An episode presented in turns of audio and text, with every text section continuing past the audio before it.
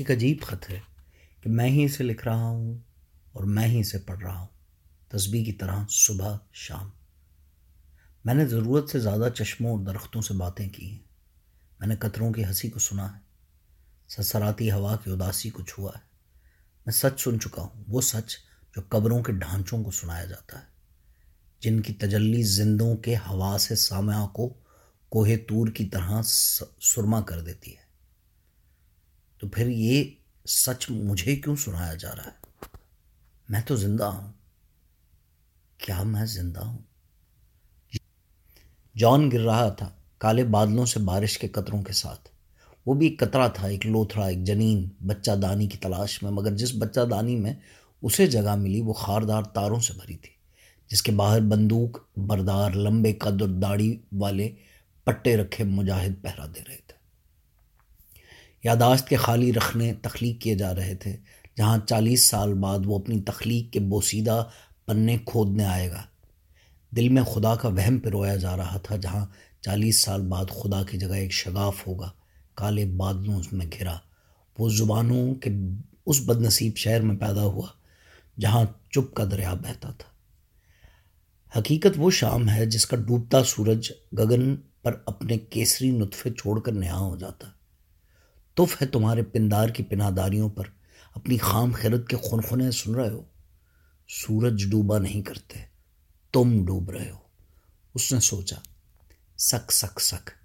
ادھورے کمرے کا پنکھا جو خرامہ خرامہ چلے جا رہا تھا، جس کے پروں میں سرخ ساڑی پہنے ایک عورت کا خاکہ بنا تھا، رک گیا اور وہ خاکہ تین حصوں میں بٹ گیا۔ جان جو خاموشی سے چارپائی پر لیٹا اپنی تخلیق کے سحر میں محصور تھا بجلی جاتے ہی دنیا میں واپس آ گیا۔ اس کے کمرے کی دیواروں پر بلیک اینڈ وائٹ تصویریں آویزہ تھیں جو اس نے پچھلے کئی سال میں کھینچی تھی بے معنی تصاویر، جس سے اب اسے کوئی لگاؤ نہ تھا ان کا اتنا عادی ہو چکا تھا کہ ان کے فریمز کے اندر سے دیوار کے اکھڑتے پینٹ کو دیکھ سکتا تھا۔ بلڈ پریشر مشین کا پارا جو ہر رات اس کی شریانوں کی تویانی پر کان دھرتا، چڑھے جاتا اور سرگوشی کرتا کہ مورکھ سوالوں سے کہہ دے کہ رات کی چادر اوڑھ کر سو جائیں یا انہیں کسی پیٹی میں بند رکھ اور مغز میں فروئی عادتوں کی غلازت بھر۔ مانا کہ زندگی اور اس سے متصل تمام محرکات بے معنی ہیں۔ اس شوبدہ بازی کو شیڈو باکسنگ سمجھ۔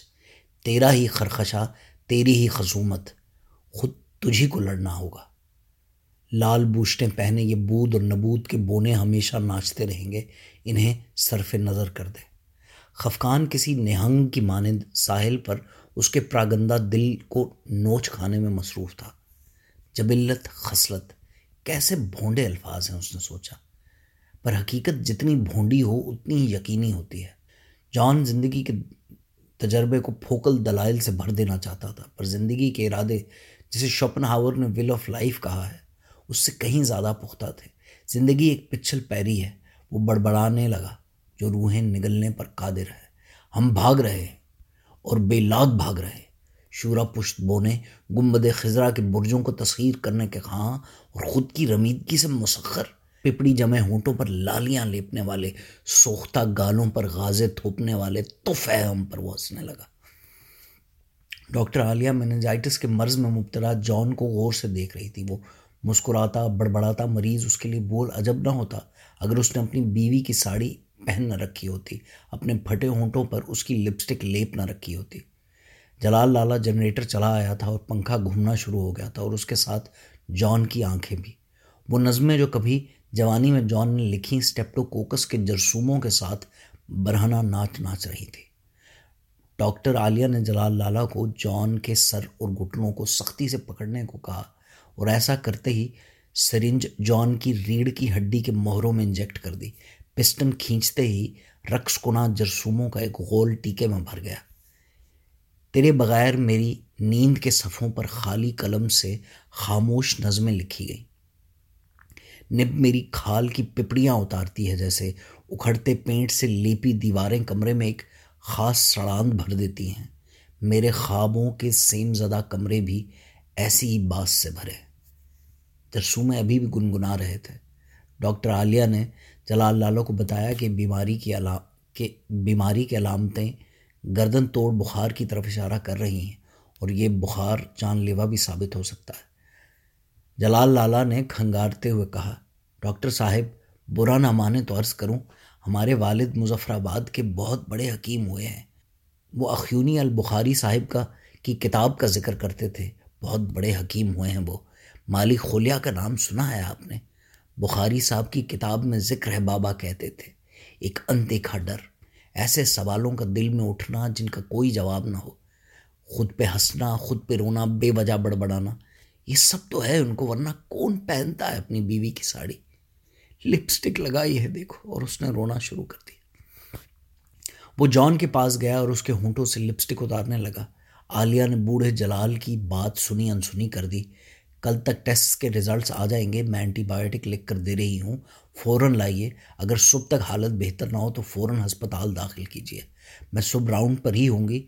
مجھ سے آ کے ملیے گا۔ میں بتاؤں گی آگے کیا کرنا ہے۔ یہ کہہ کر عالیہ نے اپنی اسٹیتوسکوپ اٹھائی اور باہر کی طرف چل دی۔ خاموشی کا سفید شور جان کے کانوں کے پردوں کو ہزاروں ٹڈیوں کی مانت کتر رہا تھا کہ خیونی البخاری نے جان کے کان میں سرگوشی کی۔ السودا السودا السودا اور اس سودائی جان کی تلی سے بلیک بائل کا اس قدر اخراج ہوا کہ ایک استخر بن گیا اور وہ اس بلیک بائل میں ڈوبنے لگا۔ ابن سینا کی کتاب القانون فی الطب کے صفحے خود کو جگتی چھند میں بڑبڑانے لگے۔ چھند کے اڑتالیس اکشر جان کی ناف سے نئی ناڑ بن رہے تھے۔ وہ پھر سے ایک جنین بن گیا تھا، ایک فیٹس کہ پھر اچانک لوگوں کے قدموں کی آواز تبلے کی تھاپ بن گئی۔ کی تا کی تا دھن گھنا تم۔ راگ للت ہسپتال کی اس گونگی صبح کے کشکول میں ریزگاری بھرنے لگا۔ ایک رکی ہوئی چیخ ہوا میں مولک تھی، جیسے سیاہی کی بوند پانی میں لٹک رہی ہو۔ نگار نے جس کے دائیں گال پر سے ایک کالا آنسو گزر رہا تھا، زور سے کہا، میں جا رہی ہوں جان۔ اور اس کے جاتے ہی وہ خاموش ہو گیا۔ ہاں، یوں جان خاموشی کے خالی گلاس میں مقید تھا۔ مقید ہے۔ وائن کی بوتل آدھی ہو چکی تھی اور وہ شیر بڑبڑا رہا تھا۔ اس کو کیسے نکالیے دل سے؟ ہم کے دل ہی نکال بیٹھے۔ دل سے مردے کا خون پینے کو کچھ گدوں سے ملال بیٹھے۔ خاموش خاموش، سفید شور خاموش۔ جان نے دیکھا کہ ایک زمین دو زغار سے بارہ سنگے یکے بعد دیگرے نکل رہے۔ اور پھر جان خود نکلا۔ وہ خود ایک بارہ سنگا بن چکا تھا کہ اچانک ایک ہیجانی گرم چیخ جان کے دل میں داغ دی گئی۔ وہ کر رہنے لگا۔ لہو آہستہ آہستہ جان کے پیٹ سے نکل رہا تھا اور اس کے نافے سے نکلتی، نکلنے والی خوشبو سارے میں پھیل رہی تھی۔